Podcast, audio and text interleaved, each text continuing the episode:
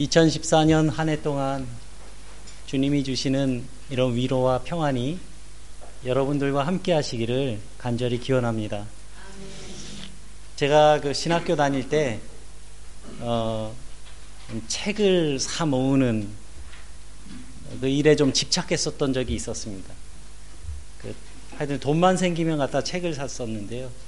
졸업할 때쯤 되니까 그렇게 사 모은 책이 천 권이 넘었었습니다. 제 방은 좀 작은 방이었는데 개인 그 학생 개인이 뭐 소장한 책으로는 그 적지 않은 책이었죠. 그래서 제가 좀 책 부자라는 소문이 나면서 그 후배들이 저희 집에 이렇게 많이 와서 나갈 때 이렇게 뭘 하나씩 슥 넣어서 가고 어, 그런 일이 있었는데 제가 그 책 가져가는 친구들에게 항상 했던 말이 야 책 가져가서 안 돌려주는 놈은 나중에 더한 것도 떼먹는다더라 그러면서 꼭 갖고 와 그러면서 어, 제가 책을 빌려주고는 했었습니다.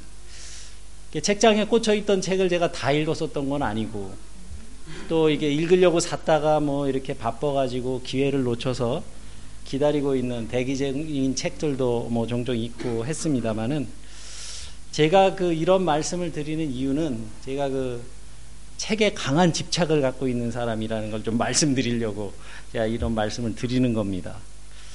근데 그럼에도 불구하고 제가 그런 어, 성격의 소유자임에도 불구하고 오늘 그 세례를 받으시는 이범기 신영실 성도님을 생각하면서 제가 뭘 좀 좋은 선물을 좀 해드릴 수 없을까 이렇게 좀 생각을 하다가 제 책장에 꽂혀 있는 책을 한 권 제가 뽑아 가지고 왔습니다. 한국 같으면 서점에 가서 좋은 책을 좀 어, 사다가 이렇게 선물해 드리면 좋을 텐데 외국에 있다 보니까 책 한 권도 참 귀한 곳에서 저희들 삽니다. 그래서 오늘 어, 이범기 신영실 성도님 세례를 받으시는 그 두 분의 그 신앙생활에 도움을 드릴 만한 책을 선물로 드리려고 합니다. 아무튼 그 두 분께서는 어, 책을 나눠 가지는데 아주 인색한 사람이 어, 드리는 선물이라고 기억하시고 두 분의 그 가정의 그 생활과 그리고 또 신앙생활에 유익한 독서가 되셨으면 좋겠습니다. 저는 그 한 살 한 살 나이를 더 먹어가면서 제가 가진 것이 이렇게 많은 많지는 않은 사람이지만 제가 만나는 분들과 아, 좀 좋은 것을 나누고 싶은 그런 마음을 늘 가지고 살려고 노력합니다. 어, 책보다도 좀 더 소중한 것들을 좀 나누려고 노력하는데요. 그러니까 예를 들면 어, 따뜻한 미소, 그리고 다정한 말 한마디, 그리고 진심으로 건네는 그런 위로. 그리고 요즘은 또 그런 생각이 듭니다. 그 다른 사람의 말을 잘 들어주는 것도 좋은 나눔이 되겠구나 하는 생각을 좀 합니다. 우리는 때때로 어, 지금 나에게 주어진 그 만남이 가장 소중한 그 인생의 재료가 된다는 것을 잊을 때가 많습니다. 지금 내 앞에 있는 사람이 하나님의 선물이라는 사실을 우리가 잊고 그렇게 살 때가 참 많이 있는 것 같습니다.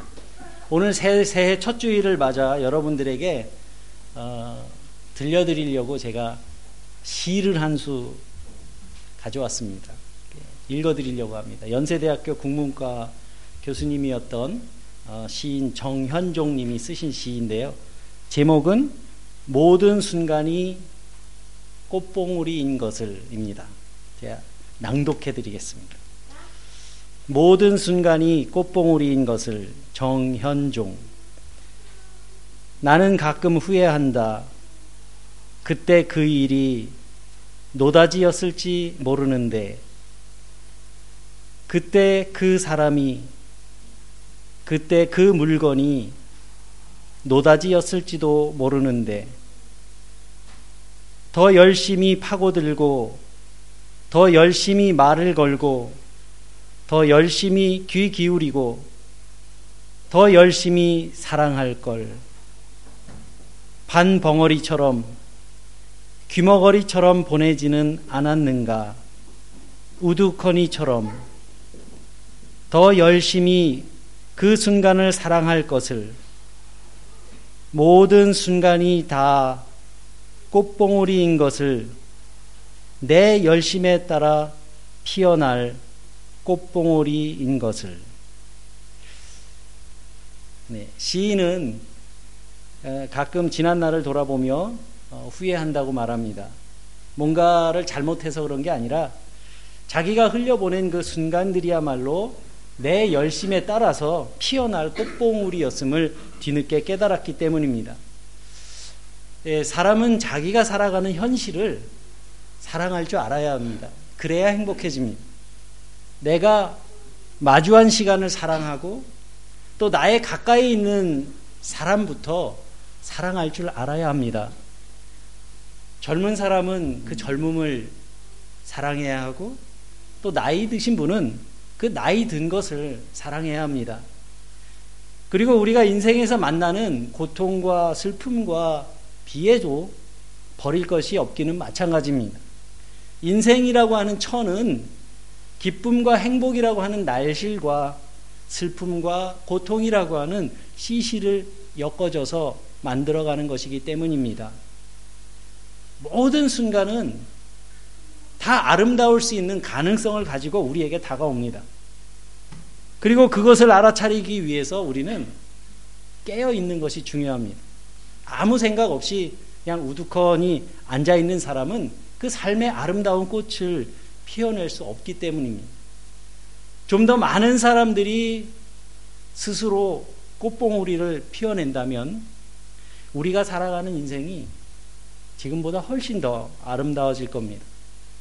그리고 우리들은 내가 알지 못하는 사이에 다른 사람들에게 아름다운 향기로운 생명의 향기를 풍겨내는 사람들이 될 겁니다. 여러분들께서는 지금 무엇을 나누며 살고 계십니까? 우리들이 의도하든 의도하지 않았든 우리는 누군가에게 영향을 끼치며 살게 됩니다. 내가 하는 말 한마디, 내가 나의 몸짓 하나하나는 어떤 형태로든지 다른 사람들에게 영향을 끼칩니다. 무심코 던진 말 한마디가 다른 사람에게 상처가 되기도 하고 또 반대로 큰 위로를 주기도 합니다. 무심코 던진 내 눈빛이 다른 사람의 가슴에 아픈 비수처럼 박힐 수도 있고 또 마음속에 굳어진 얼음을 녹여줄 수도 있는 법입니다. 가난한 사람들의 어머니라고 불려졌던 테레사 수녀님은 이런 말씀을 하셨습니다. 우리는 사랑을 증언하고 인생을 축복하기 위해 이곳에 있다. 가난한 사람들을 섬기는 일에 일생을 바쳤던 그분의 삶은 무슨 복잡한 무슨 교리나 이론 위에 서 있었던 게 아니고 이렇게 단순한 원리 위에 서 있었습니다. 그런데 그 단순한 그 원리가 너무나 확고해서 아무도 그분의 그 사랑에 그 토대를 흔들 수가 없었습니다. 거기에 힘이 있었습니다. 마더 테레사의 그 마음을 붙든 것은 바로 예수 그리스도이시기 때문입니다. 예수님은 당신을 믿는 사람들에게 성령을 선물로 보내신다고 약속하셨습니다. 주님의 약속입니다. 성경에서 성령은 바람이나 혹은 숨으로 비유되고는 합니다. 그러니까 사람은 하나님의 생기, 즉 숨을 들이마시고 사는 존재입니다. 그 하나님의 숨을 내쉬면서 숨을 쉬는 존재입니다. 하나님의 숨이 떠난 영혼은 곧 죽은 영혼입니다. 그리고 하나님의 숨이 충만한 사람을 보면 우리는 신바람 나게 사는 그런 모습을 보게 됩니다. 신바람이 뭡니까? 하나님의 바람, 성령의 충만한 그런 모습입니다. 신바람이 난 사람이 가만히 앉아 있을 수 없는 것은 당연한 일입니다. 신나는데 엉덩이가 들썩거리고 어깨가 들썩거리게 마련입니다. 성령 받은 사람도 마찬가지입니다. 그런데 성령 받은 사람들이 하는 일은 모두 같지 않습니다. 우리가 예를 들어서 물을 생각하면 물은 아주 부드럽기 때문에 담은 그릇에 따라서 그 모양을, 모양이 달라지고 형태를 바꿉니다. 하지만 어떤 그릇에 담든지 그그 물의 성격이 바뀌는 것은 아닙니다. 성령도 마찬가지입니다. 본질에는 변함이 없지만 그것이 나타나는 형태는 모두 다릅니다. 그래서 바울 사도가 오늘 본문 말씀에서 이렇게 말씀합니다. 은혜의 선물은 여러 가지지만 그것을 주시는 성령은 같은 성령이십니다. 섬기는 일은 여러 가지지만 같은 주님을 섬깁니다. 일의 성과는 여러 가지지만 모든 사람 안에서 모든 일을 이루시는 분은 같은 하나님이십니다. 중요한 것은 각 사람에게 주신 그 성령의 선물이 있는데 이 은사는 개인의 유익을 위해서 주시는 것이 아니라는 말씀입니다. 7절 말씀을 보면 각 사람에게 성령을 나타내시는 것은 공동의 이익을 얻게 하려, 하시려, 하려는, 하려고 하시는 것입니다. 이렇게 기록하고 있습니다. 사람은 혼자서 살아갈 수 없는 존재입니다. 오늘 우리가 하루를 이렇게 편안하게 살 수 있는 것도 수많은 사람들의 수고의 덕분입니다. 전기를 만들기 위해서 수고하시는 분들도 있을 거고요. 또 쓰레기를 치우면서 마을을 깨끗하게 하는 분들도 계실 거고, 또 경찰이나 또는 버스 운전을 하시는 분들이나 우리가 알지 못하는 곳곳에서 수고하시는 분들이 있기 때문에 그러한 서로를 위한 수고 때문에 우리는 이렇게 살아가게 됩니다. 이처럼 한 사회가 다양한 구성원들의 그러한 서로서로 돕는 상부 구조를 통해 이루어지는 것처럼 주님의 몸된 교회도 마찬가지입니다. 교회에는 다양한 사람들이 모여 있습니다. 그리고 하나님은 성도들에게 각자에게 적합한 은사를 주셨습니다. 우리 그 재직들이 모여서 함께 의논을 해보면 금방 합니다. 정말 그 놀라울 정도로 탁월한 그런 능력을 가지신 분들이 많으세요. 저는 이렇게 따라갈 수도 없는 그런 분들이 교회를 섬기고 또 그것이 모여져서 우리 교회가 이렇게 아름다운 공동체를 일궈가는 것 같습니다. 그래서 교회는 결국 은사 공동체로 이루어져서 우리는 각 사람이 받은 바 그 은사를 가지고 서로를 섬기며 은혜로운 공동체를 이루어가는 겁니다. 그러한 상호 섬김을 통해 교회는 진정한 하나님의 교회로 세워져 가는 것이기 때문입니다. 물론 개 중에는 내가 받은 은사를 잘 모르는 분들도 어, 계시긴 합니다.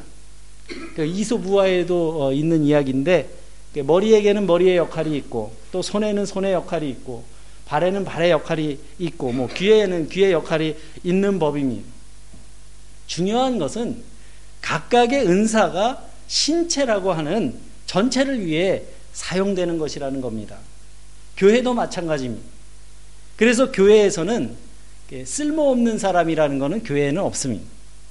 모두가 필요한 존재고 소중한 존재들입니다. 그리고 각 사람이 받은 그 은사를 가지고 공동체를 섬기려고 할 때 우리의 믿음도 자라나는 법입니다. 우리가 받은 은사를 묻어둬서는 안 됩니다.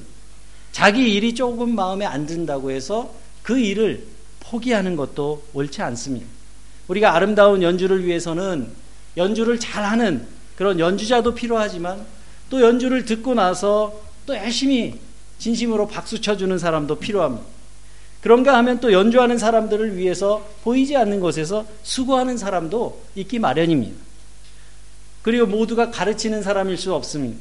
모든 사람들이 병 고치는 은사를 받을 수도 없습니다. 모두가 기적을 행하거나 예언을 행할 수도 없습니다. 성령은 나의 뜻대로 은사를 주시는 것이 아니라 성령께서 원하시는 대로 각 사람에게 은사를 나누어 주시는 것이기 때문입니다. 그래서 다른 사람과 비교하면서 내가 받은 은사를 자랑할 것도 없고 속상할 것도 없는 겁니다. 모든 은사는 다만 섬기라고 주시는 성령의 선물이기 때문입니다. 은사 공동체로서의 교회가 할 수 있는 일 또는 해야 될 일은 얼마든지 많습니다. 묘한 거는 이 교회 일이라고 하는 게 무관심하게 그냥 덮어두면 별로 할 일이 없는 게 교회 일입니다. 그런데 조금만 애정을 가지고 관심을 가지고 돌보려고 하면 참 끝이 없는 게 교회 일이에요. 교회 일이 얼마나 많은지 모릅니다.